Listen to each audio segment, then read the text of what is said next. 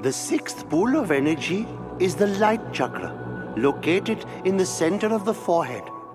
It deals with insight and is blocked by illusion. The greatest illusion of this world is the illusion of separation. Things you think are separate and different are actually one and the same. Like the four nations. Yes, we are all one people, but we live as if divided. We're all connected. Everything is connected. That's right. Even the separation of the four elements is an illusion. If you open your mind, you will see that all the elements are one, four parts of the same whole. Even metal is just a part of earth that has been purified and refined.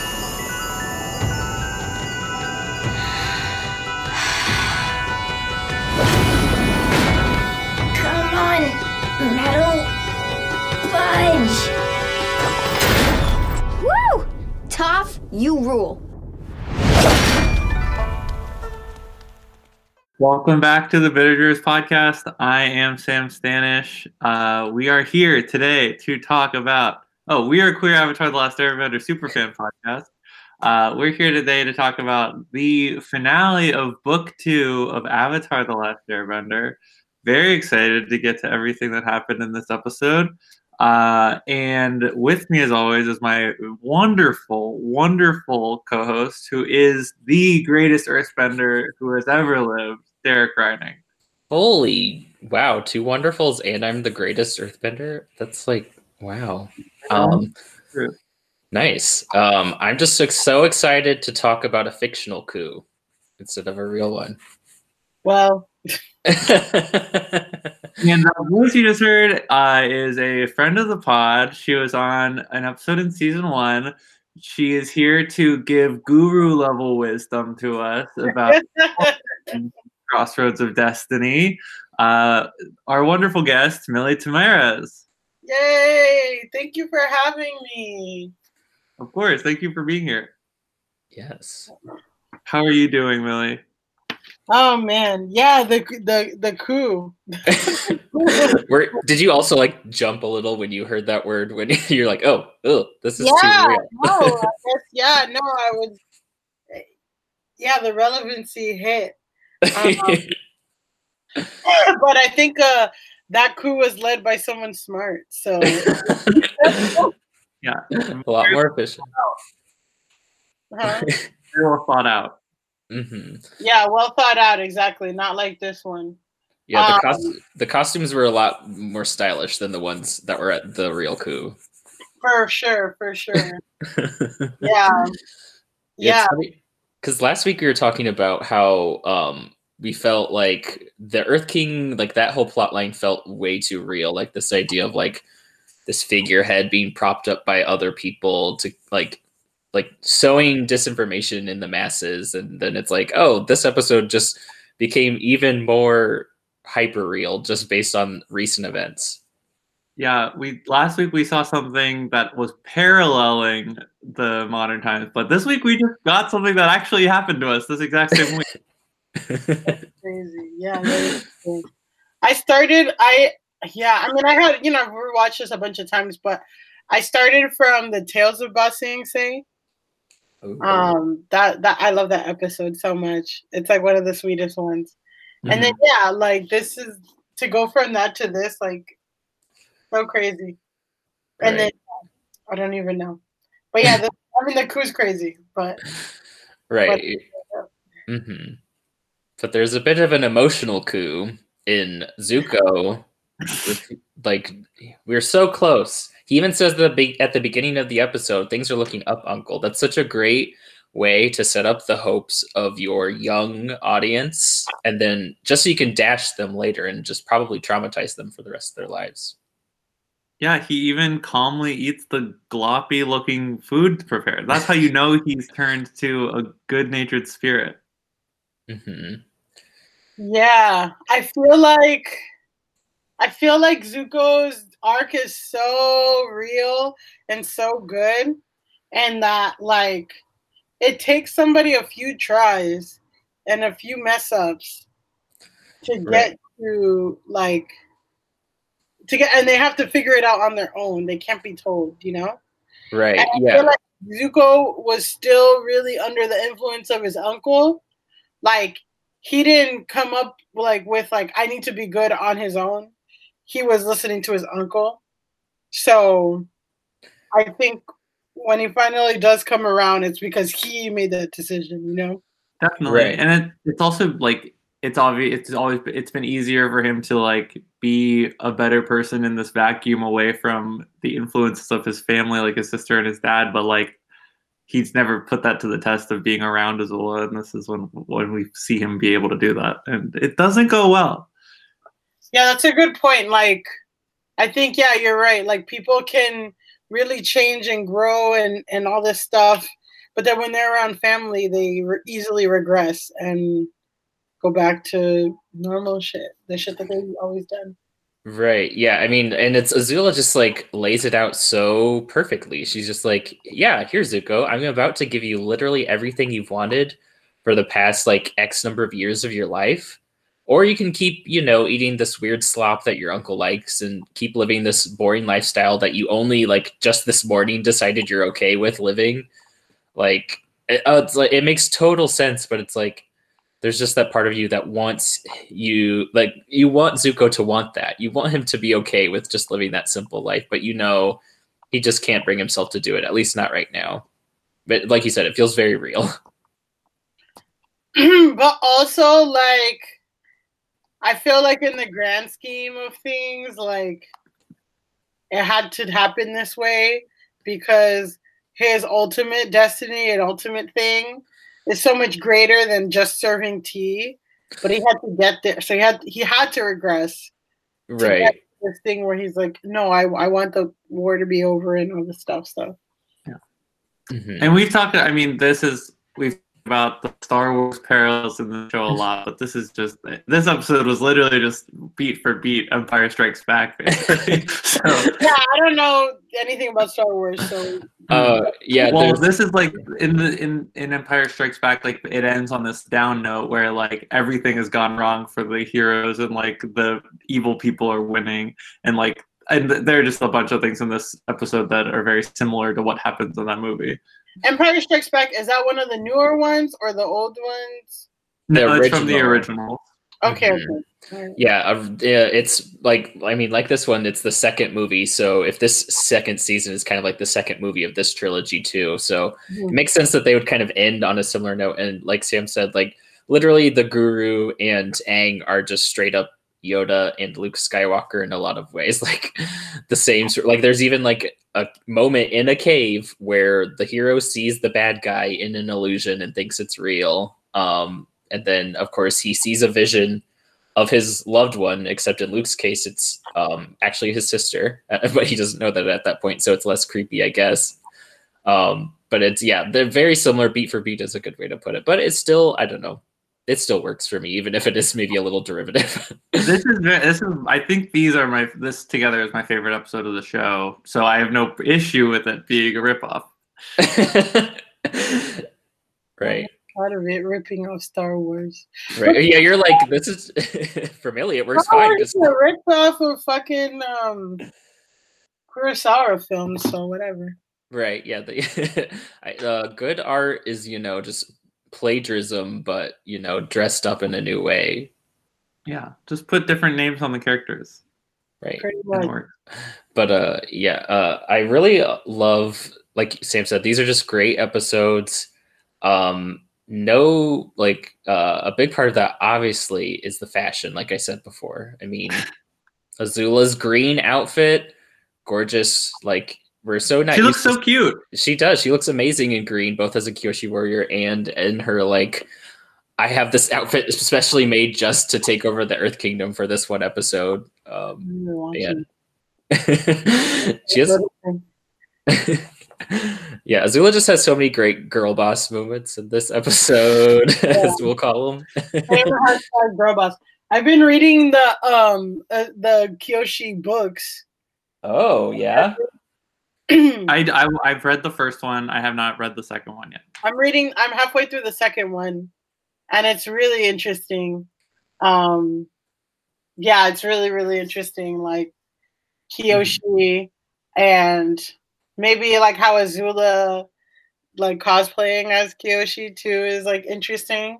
Hmm. But Kyoshi, like actually learning about Kyoshi is like, oh, she's like so shy. Yeah, it- it's so interesting. Like all the different avatars, I think we talked about this last time, like have their own mission and destiny and like their own things that they struggle with and their own battles and stuff. So it's all it's it's cool to see how what Kyoshi's was. Um, but yeah, like Avatar. Um, it, and then it also reminded me of um in Korra when um the bad guy in season two of Korra, like that guy wants to he kind of wants anarchy a little bit, right? Like that's his whole thing. And he and and then like his loved one died, like he watched his loved one get killed. Um and then he was able to let go of attachments and fly. And he's like the first airbender to fly because he's completely let go of all the attachments. And that that also was in Wonder Woman too, I think. It, like this crazy fucking one that just came out. Have you guys seen that? I have not watched it. I've heard pretty negative reviews, so Yeah. I didn't. I didn't I watch it. mean, yes. Are there are there eight different storylines? Absolutely. Is she a bad actress? Yes. Of course. Is she worse than um fucking The Rock or John Claude Van Damme? Like, is she a worse actor than them? No. That's fair. Um, Exactly. So for that, whatever. But there's a moment where, you know, she loses a loved one, like the guy that she's in love with, and then she flies. Cause she like realizes she has like no attachment, you know? So Mhm. it's kind of like it's all these things that I just saw like connected of like when you have no earthly attachments, like you're free, whatever. But Yeah, I don't personally agree with it, but you know, I'm just noticing. it. Yeah, the, I. This episode had a lot of very heady concepts that I don't. I definitely was not grasping as a twelve-year-old when I first saw it. I didn't understand really everything that was going on. Um, but they do talk a lot about how everything is the same and we're all one people, like they do all throughout the season. And and they're also maybe commenting on how all media is the same and we're all just telling the same story over and over and over. Yeah, I believe Guru Pathik says, you know, Avatar The Last Airbender, Wonder Woman 1984, the division is an illusion. They're Yeah, just man-made. exactly the same. Exactly. yes. Uh, I loved um I loved that uh speech from the guru, like this idea of everything like the idea of borders or divisions is like such it's an illusion and like like you said throughout the season we've kind of been getting reminders of that in subtle ways like this idea of even among earthbenders there's different kind of earthbenders. There's sandbenders. Um, there's waterbenders who bend vines who don't even live at the poles. Like the world is so much more diverse and interesting and intermingled than you like are originally led to believe by like just the premise of the show. Um, and even in this episode azula talks about the Dai Li she uses the phrase like they have a was it like a cruelty or something like she described them as like very fire nation or something like Yeah. that And- I was and- gonna bring that up too. hmm Yeah, and I feel like I feel like that was all this season, especially for Zuko, was that he was so driven by the Avatar and like finding the Avatar, and then when he like now in this season just had to focus on surviving and connecting with people from all these different nations. I feel like that's like was one of the lessons in compassion for him, or that like people, you know, it's not about nations or this and that. It's about like, yeah, just people like the kid in that like town or the date that he went on and all this stuff. Like he wasn't, he wasn't ever open to any of that because he was just so focused on Fire Nation, Fire Nation, Fire Nation. for sure and i mean like he's um throughout the season he's like stripped of his own identity. It's not just him interacting with other people who are different. It's like he is kind of a different person because he can't wear the fire nation red. He can't have like his normal hairstyle. Like everything about him is so almost earth kingdom but even it's like just so like kind of a generic wanderer that he like doesn't really have a nation throughout the season. So it's interesting that like he kind of is embodied what the guru is trying to teach Aang in this moment throughout the season, like this idea of being a person who is like unaffiliated with anything. It's like just moving across nations. Yeah. Love that for Zuko. um, yeah, but, but also like we're like I feel like this show has in maybe season one talked about the realities of genocide. I feel like this really shows the realities of refugees and like how they move and all that stuff and like that Zuko's a refugee, that he could have been a prince, you know, in another name, it doesn't matter. He's still eating shit and like yeah, like you know it doesn't matter when you're a refugee and all this stuff and you know everyone's trying to start over. And you know, he has his whole past, but like to connect to something else, like in Kimmy Schmidt. everybody has their past and everyone has their story and like all the people that he interacts have their own past and backgrounds and stuff but like they're all just trying to move forward and look ahead in this new place. So that was something that was also like i noticed in this. Um also this episode he got thrown in a cave so it's very similar to kimmy schmidt except yeah. no John hamm down there sadly for them no John Hamm, but um, there was a love connection or something. they said that they yeah. wanted like Katara and Zuko. There's like the creators like teased it, and they they were thinking of making them a couple, but then ultimately decided not to. Yeah, I, I mean, I was watching it kind of laughing because like, Aang is like flying across the country because he's realized that he could never give up his earthly attachments to her. And like in the meantime, she's down in this underground cave, like titties out, like holding on to Zuko and like coming on to him like right before that she gets rescued. oh, poor Aang. Yeah, simping for this girl. And she's down in a cave with the man under this romantic green lighting probably yeah. doesn't look make either of them look great to each other. Like it's giving them witchy undertones, as Liz Lemon would say.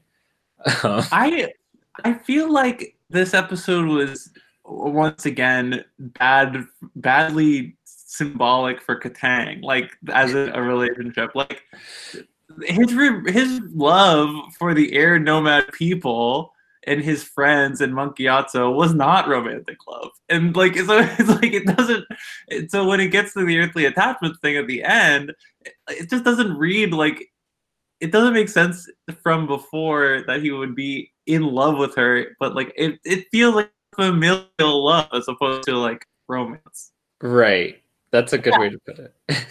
I think you know, and I was talking to somebody about um the Kyoshi's book, Kyoshi books, and you know how Kyoshi is very, bi, you know, bi in the books and very, very bi, yeah, extremely bi, extremely bi, high bi energy. um, you know, we're talking about reincarnation, about like maybe Aang is bi, like because Korra is bi, so it's like maybe all the avatars are bi, and then it's like, well, Aang never had to like, you know, Aang was always with Korra, but I mean, um, Katara, but part of me is like yeah, but they've probably gone through so much trauma together that they're bonded in a different way that is kind of family, is also romantic, is all these things, and like also like family, you know, like chosen family kind of stuff too. So I kind of see that. I'm like, maybe that's why they're together in this way of like they've grown to love each other who they are and who they've grown to be. I don't know for sure. Um, yeah, it's uh, um, I like I would argue Aang is kind of bi, or at least I've like throughout book one, I feel like there was a lot of like hints with Aang and Zuko. I feel like they kind of had a little bit of tension there, but in this episode, there's a lot of like aggressive tension between them almost instantly. And I was trying to remember, like, when was the last time Aang and Zuko interacted before this? Um, it would have been at uh, probably the chase, right? In that abandoned town. I think so. Yeah. So it's like interesting that Aang's first reaction when they find Katara and Zuko down there is he like glares at Zuko from like across the room. Um, and so I'm I was just like trying to track like is like why would Aang be that angry with it? I guess maybe part of it is we're supposed to read like he saw that they were close together when they got down there, so maybe that's what's going on there. Um, it's also just, just like I mean, when they saw each other in the chase, they weren't not fighting. Like they were still fi- fighting each other. They were just also fighting Azula, and then they teamed up right at the end. So like, it's that's not like a full shift in their dynamic. No, yeah, I was just like, it's very funny to watch him just instantly like his eyes narrow at Zuko. Um, but it's like, I, to me, it like works in a lot of ways because it's like, um, this was something when I talked about in the desert is like Aang is very angry this season Whereas in like book one, he's like a lot more happy go lucky and there's like kind of a tinge of sadness to him. And this season, he's like very outwardly angry at a lot of moments in a way we didn't get to see him before. And so it just like made perfect sense that like this book would end on Aang just like having a lot of aggression towards Zuko, like in that moment, and then later in the fight, like obviously he would be aggressive during like physical combat, but like when he's charging at Zuko for a, like on this like rock pile that he's created. He's like very intensely angry um, in a way that once again I feel like we've never really seen it before. I um when was what season was the Blue Spirit? That was season one, right? Mm-hmm. Yep. And yeah, so I feel like there's that too of like I feel like Team Avatar has collectively given Zuko a bunch of chances to like you know, and they've teamed up, but Zuko always goes back to being shitty. So, you know, it's like hard to trust. Um, but it's crazy because they have such a disdain and whatever, but then they instantly all trust Iroh immediately. Can you blame them? No. I, what was I about to say? Oh well, I was just thinking that like Aang is coming directly from this like spiritual journey he was being guided on. And like the one thing that stopped him from achieving I don't know like inner peace and like full understanding of himself in the universe is Katara. So like to like you said before to come down into the cave and see them so close together is probably a reason why he's so like aggro about it from the jump. For sure and yeah, they clearly have a chemistry, which is teased a lot in season three too, or book three.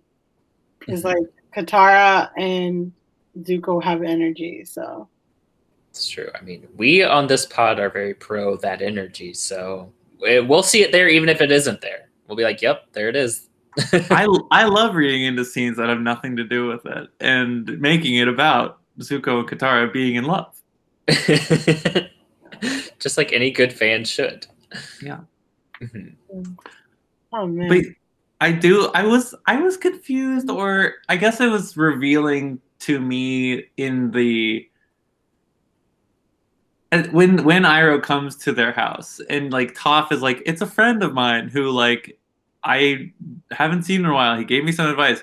I guess that's us, her saying that she didn't realize that it was the same guy in the town where they fought in the chase and like who got struck down by Azula. Like she never, they never figured out that that was the connection. Or maybe have they not explained who that was to her? Maybe or like fully explained like yeah, these two have been chasing us like before all this, and they're both evil. Um, I don't know. I I feel like I don't know. maybe I mean maybe she doesn't know all that, and she still's like, "Yep, still my friend. I don't care." like that's what care about like alliances and like, yeah, that would be very tough to be like, "Yeah, he's my friend. I don't care how he feels about you guys. This is my buddy." He never did anything to me. exactly, man. Um, although, yeah, um, I feel like we haven't even talked about one of the biggest things that happens in this episode, which is Toph invents a new style bending all by herself. Oh my, like, yeah. like that whole scene is so incredible. And like, even like I've watched the scene so many times over the years, and it still just gives me chills. Like the guru's talking about the idea of the illusion of, uh, like difference between things and then we're getting like the music just like swells and you get those shots of her just like slamming into the metal and you like can kind of tell where it's going but it's still just every time it's just like oh so good. I love it. Yeah, and like I just love like how it's just such a small moment. And I don't know how much she really uses it for the rest of the series. But then like for in Korra, it's just such a big part of Korra is that like there's so many metal benders and stuff. So. yeah, fully ingrained in everyday life. But Yeah. I'm confused about how the Dai Li use their hook things. If right, like what is Their that? chains. Yeah. Oh, I thought their hooks were made of rocks. It might, yeah. It could be like a gray stone. Actually, I don't know. I'm Yeah, also not sure. Gloves that are made of rocks. yeah, they have the gloves. They're really good at throwing. Yeah, Oh, no. they have like these chains that they send out too. I think is what Sam is. you. Oh, I they've used them like a few times. I yeah, I think it's maybe like a momentum based thing. like they're just Yeah. flinging it really hard. um, but yeah, like that's so awesome. I just love that moment of the like two bounty hunters where the earthbending teacher's like, it's one of her tricks, and it's just like a massive gaping hole. It's like, okay, yep, just a, an illusion or something. It's just like a great like even in this really dramatic like episode, they always always find time for those great little jokes, um, and they're still funny. And it's never like I don't know stupid humor. They make me laugh still. But then again, I am stupid, so I'd laugh even if it was stupid humor. I think I think that's actually funny. I don't think it's like I think it's silly, but I don't think it's stupid. I don't know. Like stupid is like yeah. I don't I think it's silly stuff. Right? Like, and it's a lot of callbacks and it's a lot of you know. Yeah. Um. I do think that a lot of the jokes are well thought out, and especially when it comes to making jokes around Toph being blind. Like when Appa, when Sokka and Aang like fly down next to her, of course she can't like hear and know that he's there because it's like he's just levitating. So when she when they're like, "Hey," she's like so thrown off she falls. That's hilarious, but it's like not like a bad. It's not like a bad joke to make. It's just like logical. Yeah, exactly. Mhm. Yeah, of course she'd be terrified to hear Sokka's voice in her ear suddenly. Um, but like speaking of callbacks, I do love um, how when the guru is like teaching Aang to unlock these chakras, that we get like these direct flashbacks to events that have happened in the show before. Mhm. Um, it's like it just uh, speaks to the show's willingness to assume the audience is familiar with these moments um, in a way that a lot of like Nicktoons did not expect you to watch every single episode of SpongeBob and know the continuity. Um, it's just like great to see the show paying off on these ideas um, and watching Aang work through them in a lot of ways. I love how this show does like it's like their version of a clip show. Cause they also do this with the theater in, in book three, where they recap stuff. So I love that and I love them putting all this stuff into context. And like these are pretty like again like Buddhist concepts that are so deep and abstract. And then not only are they like explaining it in a way that's accessible to children, but it's also like I'm putting everything else that came before it in the context of um of this, you know? Like Right. Yeah, it's a great way to teach like emotional intelligence to children to be like, remember when Aang felt this way about this thing he did? Well, here's like here let's like spell out what emotion he felt in that moment and let's talk about how you can work through that emotion with a more positive emotion. Like that's just something you don't think about when it comes to like children's media, but like talking about emotions and naming them is like such a powerful lesson to teach kids. yeah, even like I was watching and they're like like one chakra was shame and then the other one was grief and the other one was guilt. And I was just thinking like, damn, like I never even thought of like grief and guilt differently and like having them, you know, explained differently and like two different instances. Like, ah, oh, it's so cool. Mm, yeah. Yeah. I also appreciate I mean you said it was like a clip show, but I appreciated how short the clips were. Like they had to work through 8 of these different things. So like to work through them and I feel like other shows would play like such a longer context giving clip of what they're talking about or whatever and then for this it was just like short little moments that like took us back there and then had Aang work through it in the present uh, which was really nice of them Right. And I mean, we did talk about like um Aang and Zuko's pa- past, and so it's interesting that Zuko does show up in that fear segment at least as the blue spirit. Like I, I'm pretty sure that's like the first flash he gets when uh, the guru asks him like, "What are you afraid of?" He sees the blue spirit like coming at him with his swords, um, which is a, like another great subtle way to remind us of the tension between these two characters, even though they haven't interacted on screen, like we said, since like, like 10 episodes ago. right. Like forever ago. It's just and smart. even though like Aang has never been fully defeated by Zuko, like he always gets away. Like he's still scared of him. Right, and that must have been a terrifying moment for him too. Like you don't even think about how scared Aang was in that moment, but it was like he was tied up. He had no way to defend himself like he usually does. Um, so of course that makes sense for him to be terrified. Um, yeah, it's there's a lot of moments in this episode that remind me that these are like children that we're talking about that's a great one. And then earlier, it's like a funnier moment, but when Katara's in like a war meeting and Momo starts playing with all the pieces, like of course Katara like laughs and like jokes about it because she's still like a 14 year old girl, and so it's like crazy to think about this 14 year old girl is helping these grown men plan a mass invasion on another like country, like this poor these poor kids. Something we haven't really talked about yet but is in line with that. Like all of all of Sokka's interactions with his dad are like very like it's it's like it's like the is all of the men he has idolized since he was a child, and he still is a child. He's finally getting to show them what he can do. So yeah, so important. It is. Yeah, yeah. I love that Sokka gets validated there. Like that's such a. It really like justifies like why they like why these scenes are there because it's like if you're thinking about it in the grand scheme of things it's like well why did Sokka have to see his dad in this moment it's like that's a great sort of cap for his character on the like end of the season to like really validate the growth he's gone through, especially after he's been through so much since the last time he's seen his dad. Uh, to like really receive, like to be called a man, even I don't know, like like not to like unpack all whatever that means, but it's still like obviously it's important to Sokka to be called a man by his dad.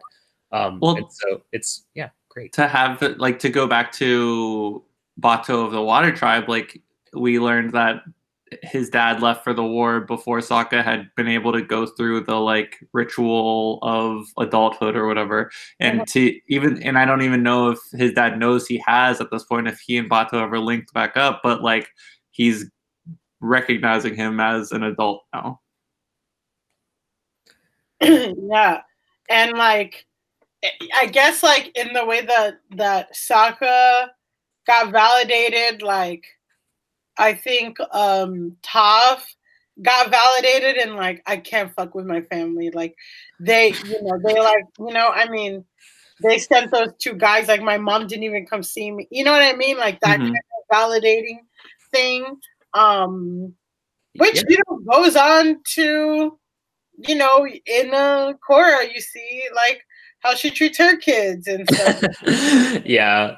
But it's interesting, like um, yeah, because Toph only left because she thought her parents were there to see her and like respect her, and they don't. Um, so ultimately, like, she's. I think she probably struggled or felt bad for a second running away, and then in that moment, she's like, "No, fuck them," you know. Especially like um, when she bended metal, and she's like, "I'm the greatest bender in the world." Yeah. Oh, like powerful like I feel like she's said that before, and we very clearly know she is super strong or whatever, but we don't have like a good gauge of I don't know, like this, but this is just so clearly that like she's able to do something that no one else in the world has ever been able to do. And like the guy just said it as an offhanded remark, but it's probably like a like an earthbender thing to be like, well, we can get as strong as we can, but we can't bend metal. Like, and that's like the upper limit of our entire form. And so, but now she's like breaking through the barrier. Yeah. yeah. That's a great way to think about it. I never had thought about it as like that's Toph's validation moment too, where um, it's almost like she has Zuko's journey right there, but she comes out of it better than Zuko does because she is offered that like family validation through her family but her family like we said is they're not good they don't care for her um in like the way that they should they obviously care about her but not in a healthy way. Mm-hmm. Uh, and so it's great that she's like offered that and she sees that it's not what she thought it would be. and she takes that power back and she's like no actually i'm going to validate myself by literally being the strongest person to be walking on this planet right now like that's so awesome to see and i've never thought about it as like an opposite to what zuko's going through in this moment because Zuko was deceived multiple times already. Like Azula has dangled the "you're gonna go home, but finally" thing to him, and and has tricked him and all this stuff, and then he never he never had that fortitude or that foundation to be like fuck this i don't care about home. Um you know he he kept trying. So yeah to see and then also talking yeah like um it is another message because Toph is blind.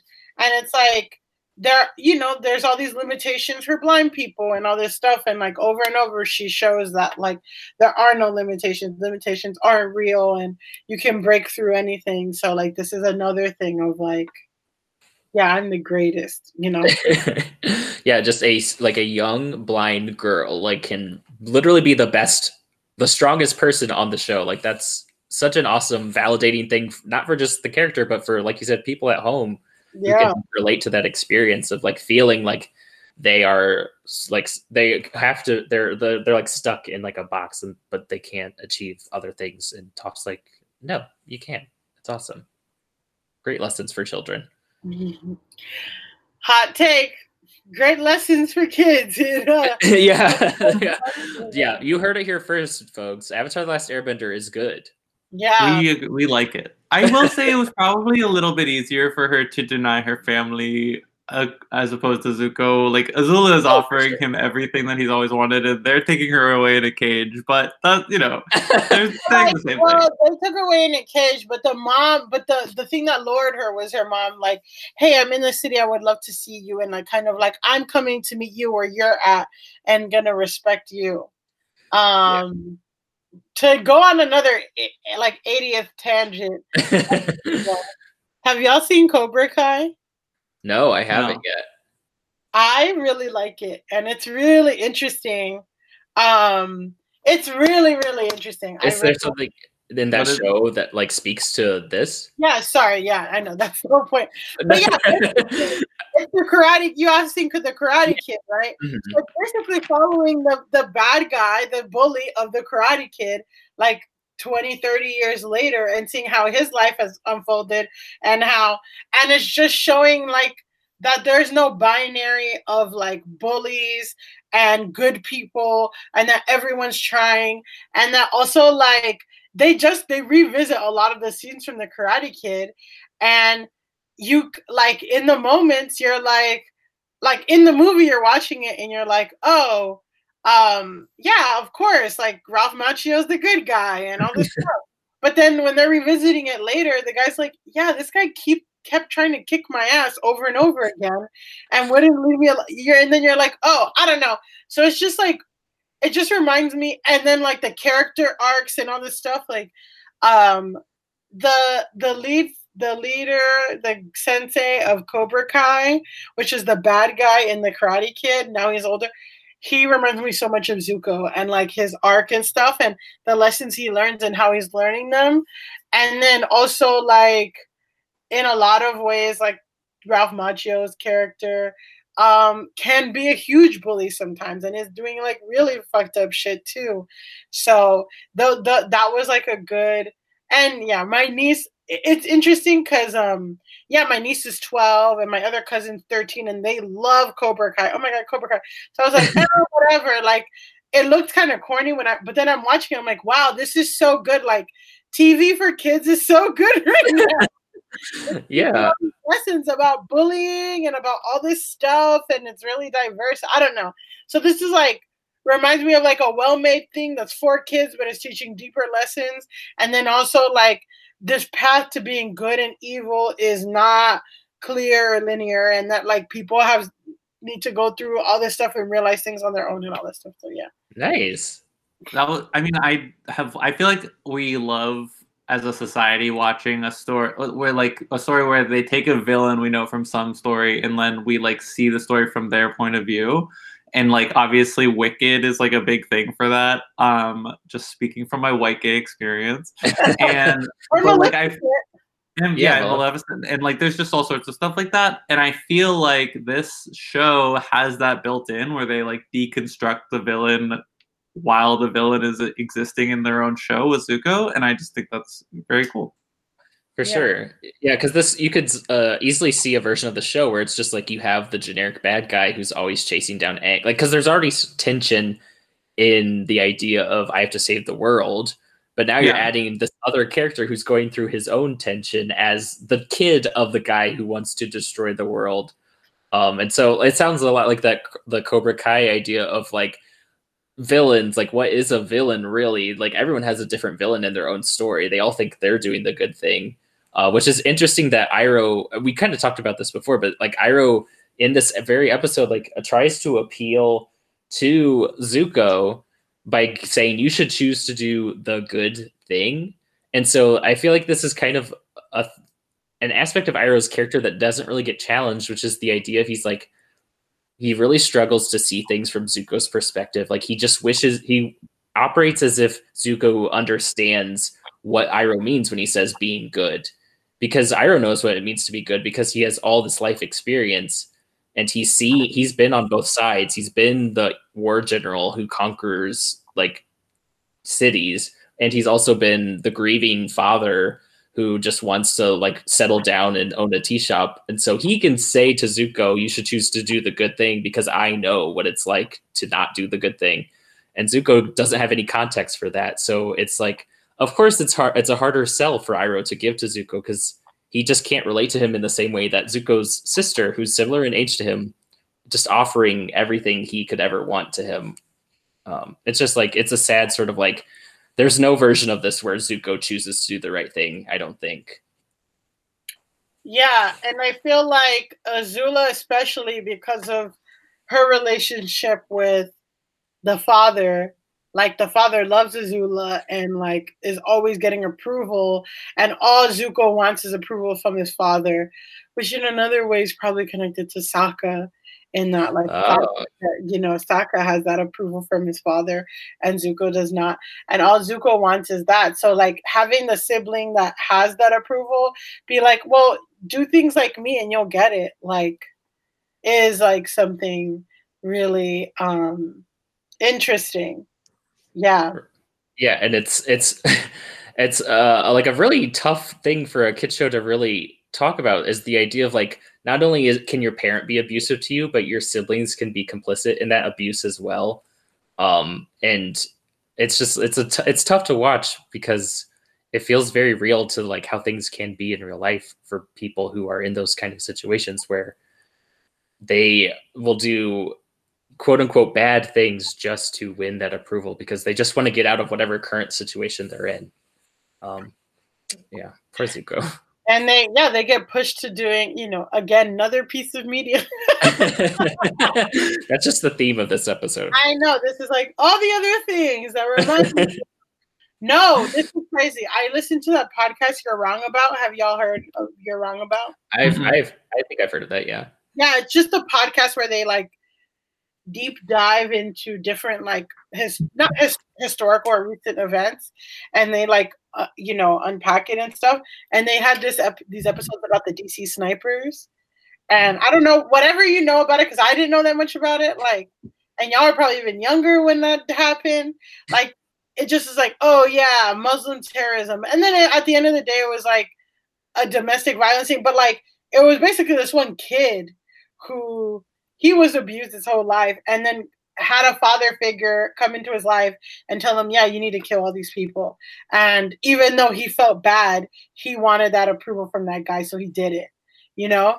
And yeah, it remi- you know, the whole story is sad because it's just like, yeah, this is just as far as somebody, you know, as far as somebody will go for approval and like validation, you know? For sure. Um, And- and, he was a kid, so it just really reminds me of like the Zuko thing too.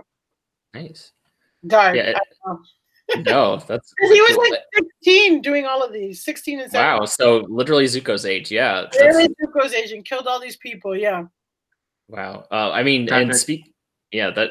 Yeah, that's awful. Uh, but like, yeah, Aang also is kind of going through this sort of like seeking validation too, but it's a different kind of validation. It's a romantic validation in a lot of ways um, with Katara, Um, and spiritual validation, like trying to become who he thinks he's supposed to be, or who he thinks he's supposed to be through the lens of this guru who it like knows so much more about this than he does.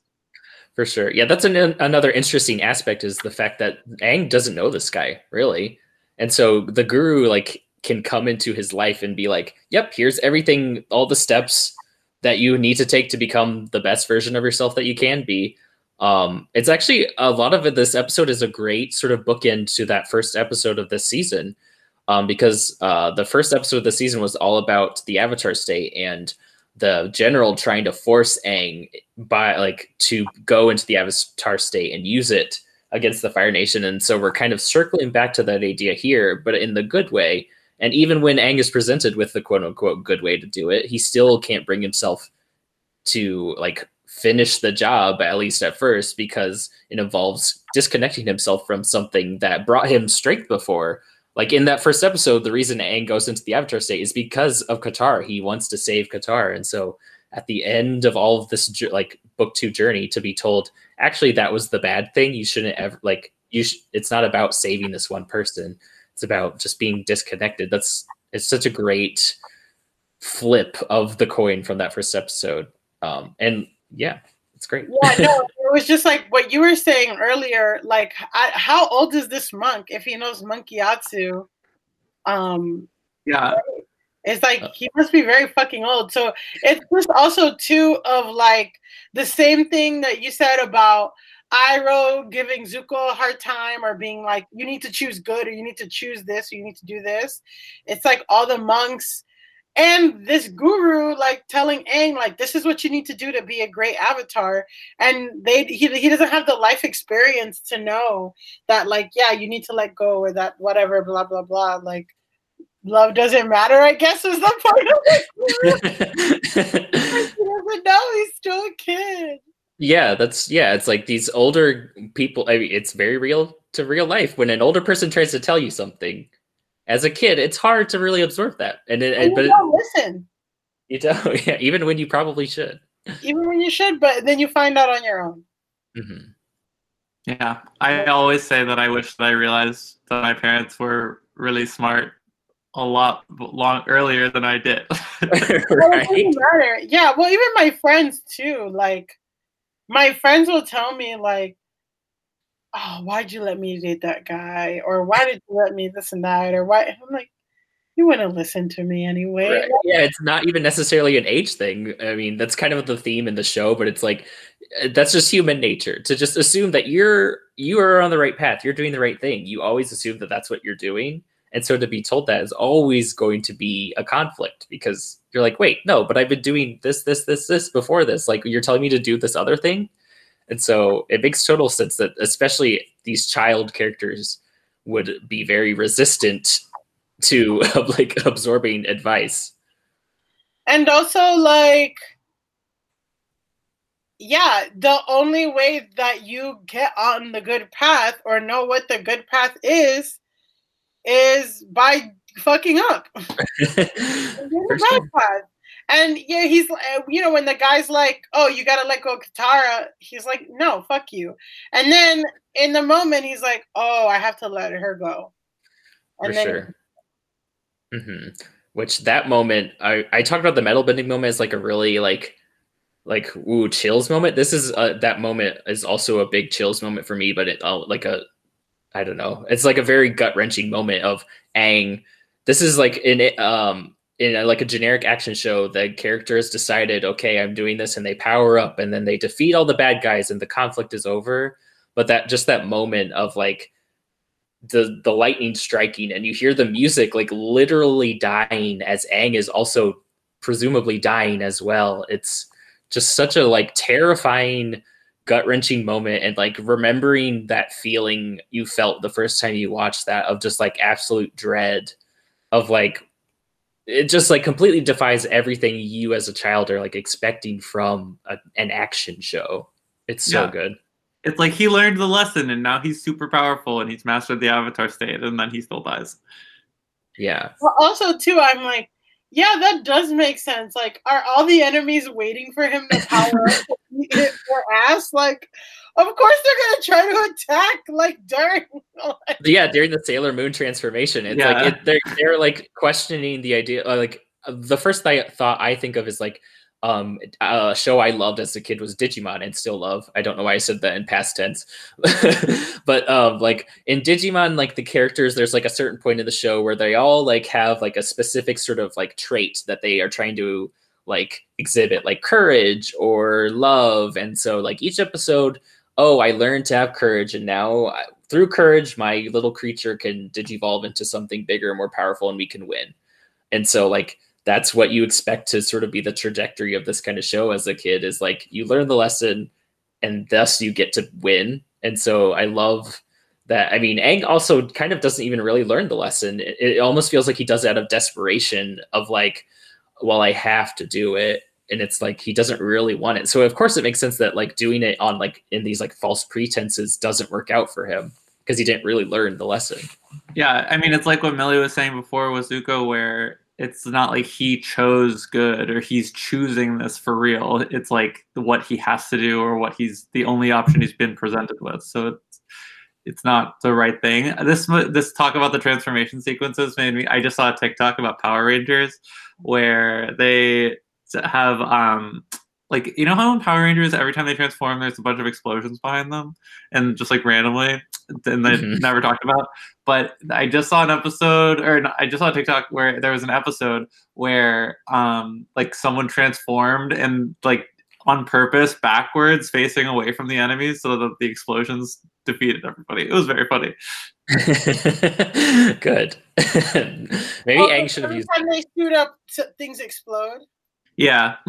There's just like behind them, just like gigantic fireworks happen like every time, um, and they used that to their advantage, which was funny.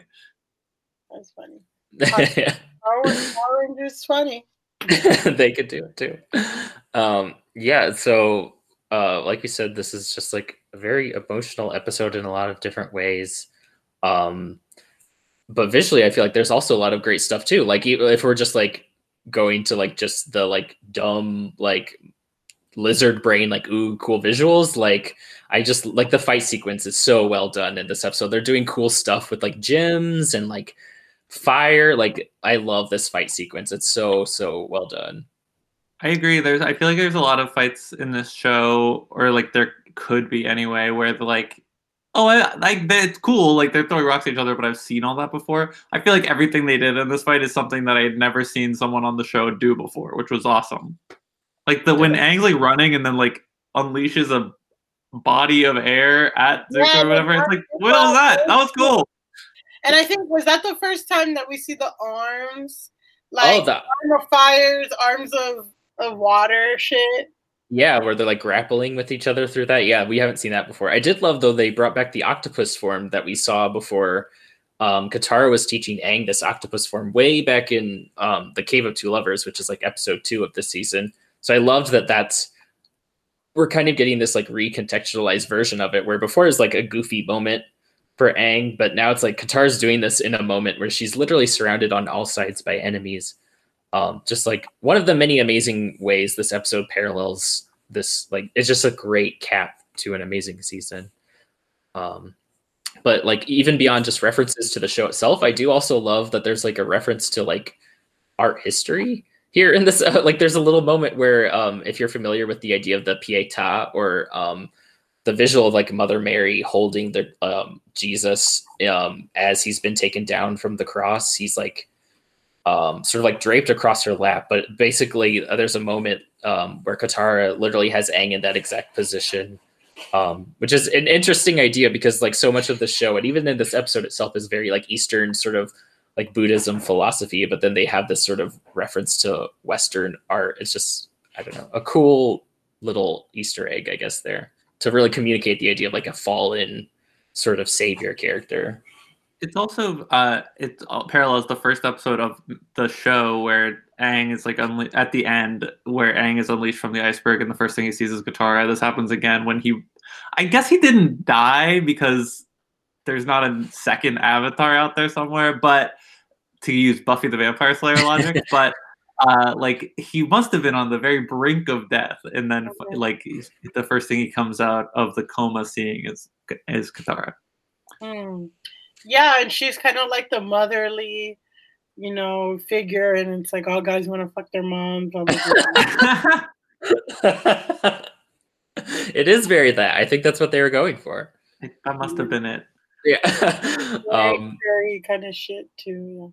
Yeah. Um, but uh, I guess to f- really f- like put a nail on this idea of like let's just reference every other form of media. Um, this final scene with Zuko and Azula felt very um like Avengers um Thanos when it's like he's talking to the little girl version of um oh what's the yeah yeah yeah when it, she asked him like what did it cost every like it felt very that for Zuko in that moment when they're talking because he seems like very he you can see on his face he's like his like body language he's like looking down at the ground. He seems he's not even like looking at Azula.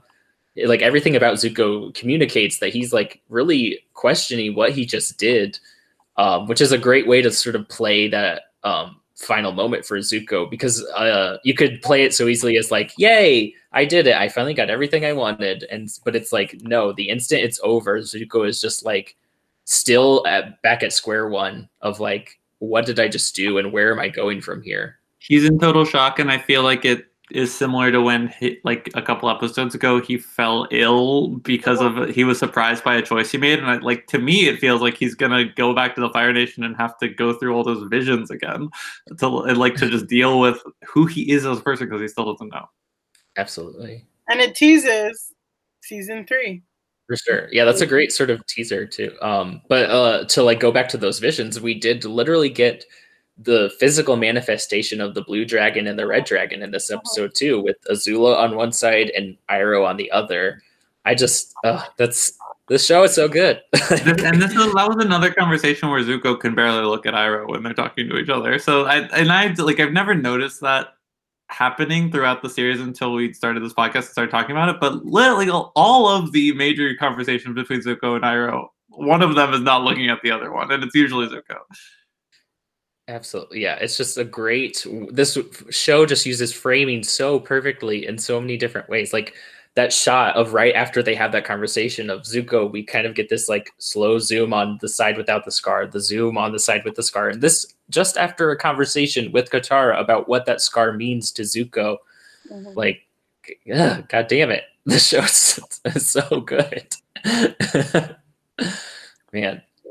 Uh, well, uh, I guess any other concluding thoughts on these episodes before maybe we can do like a really deep dive into like what this kind of means for book three going forward. Um, we're all- Good, you covered a lot. I, we covered the show and other shows. And many other shows. uh, so I guess Millie, do you want to like tell people where they can find you uh, for the people who are going to dip out? Uh, um, you can find me on Twitter at Millie Tamarez, uh, M I L O I T A M A R E Z, or on Instagram at Millie on Fire or Millionaire, depending on what you think. It's L L Y O N 4 I R E. I always read it as millionaire. Yeah, I need to change it, but somebody made a fake Instagram with my name. Oh, Do they That's use your pictures too? Yes. And it has what? And it has 80 followers. And like some of them, like most of them are people who think that it's me. Like like my friends. Yeah. I don't know.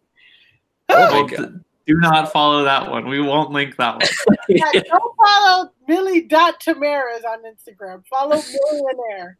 Okay. Good Got it.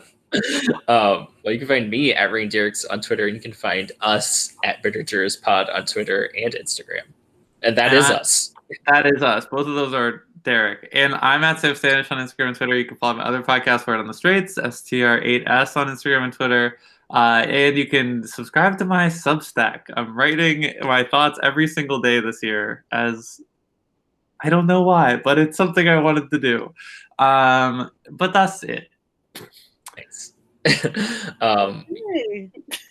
um, well, uh, we kind of had like touched on some like future events before, um, but obviously the the events of this are going to like lead directly into everything that's about to happen in book three. And like we said before, Zuko, you know, he's gonna have to deal with the aftermath, and he does get there eventually, but it does take a while, which is always interesting to think about. The like the, that the show like you assume Zuko's gonna join the group like pretty quickly, but he doesn't join until like the last six episodes of the show.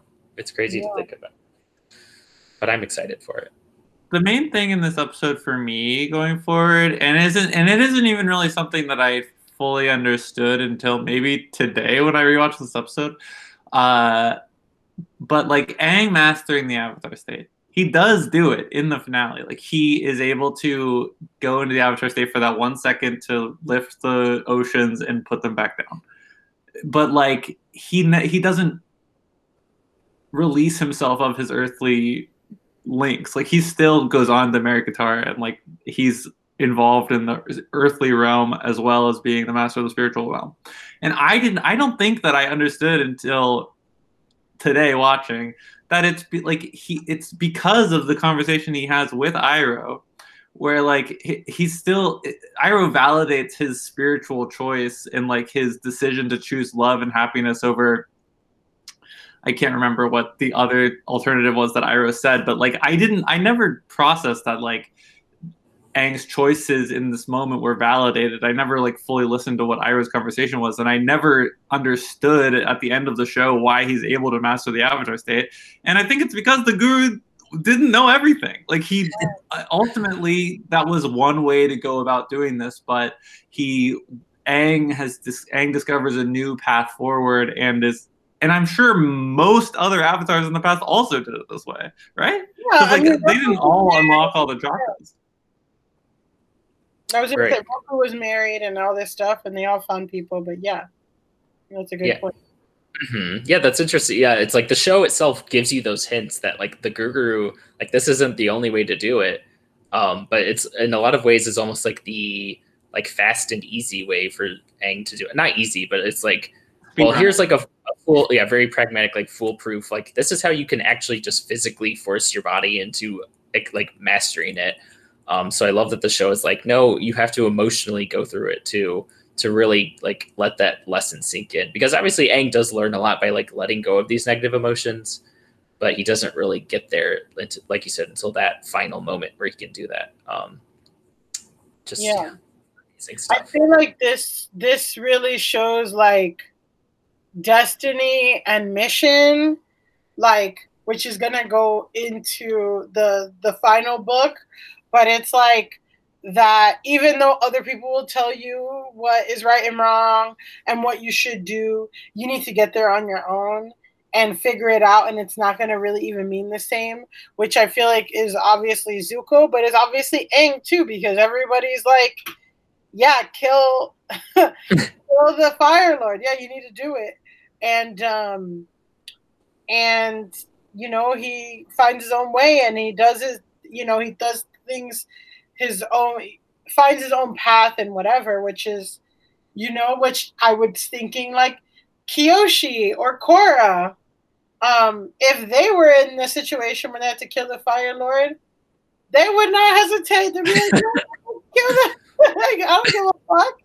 But that's not their mission. Their mission is something else you know, Korra's is finding compassion, which Aang would do immediately. Like Aang has no problem finding compassion in other uh, having compassion for even his enemies. Um, but Korra really struggles with that, and the same thing with Kyoshi has other issues with you know as I'm finding out in the book. So that's what this this like um, episode really solidified, or like kind of put for me was like mission and your destiny is what you decide, but also you have to get there on your own, and you can't be guided by anyone else. Yeah, that's a great yeah. way to think about it. It's like, yeah, the fire. This specific conflict is was like almost tailor made for Aang to struggle with, like because the only way it seems like is for him to just like take him out, and like you said, Korra would do that easily, and so I love that. It's just great storytelling to. And we we get we get a flash to him being sorrowful, regretful of having injured someone, and I think they use a clip from the premiere of this season. I can't remember which where it fell in the order, but he's like, all those people got hurt because of me, and I think it's when he like is dealing with remembering the Avatar state. Yeah. yeah. Uh, he, like yeah, that first episode, he's thinking about all those people on those ships he hurt, and so I love that they bring that back in this episode. This idea of like guilt of like hurting people. Um, man, but yeah, just, yeah. But that's life though too. I mean, that's like at least the Buddhist point of view of life, is that you know everybody has challenges. Everybody, no matter what, and they're difficult to us based on our life, you know. And maybe to somebody else, the problems that we have wouldn't be challenging, but that's like what is brought to us for us to karmically uh, challenge and fight. So in that way, yeah. Nice. Also, yeah, it just is a great coincidence that also just makes for great, great television. great philosophy, great television. That's I it. I want more. I want more I know. That's like the ultimate goal of this podcast is to make everyone just wish we had more of this goddamn show to mm-hmm. watch. Oh man. Uh, so I guess uh, any other thoughts on the episode or future events before we sign off? I feel like we've really I don't know. It just I'm so excited for book three. There's so many great, even more episodes. As much as I love book two and think that's perfect, I'm like, there's still so much more to go, and I'm excited I, to get. Yeah, I love book three. I mean, I started watching the first episode, and yeah, like the challenges for Aang of like being humble and staying back and not revealing, you know, um, that very Zuko in the season is very that. Exactly. So yeah, like what Zuko went through last season, like this. Yeah. Yeah. Um, interesting. Yeah. I'm excited to get to book three because I will finally see the clip that Netflix uses to promote the show when you put your cursor on it for too long. They use an episode. They use a clip from the headband, which is oh, yeah. and it's like this is why is this what I'm like? Why is this like, what you chose? So deep. I it's was so like, revealing of what happens.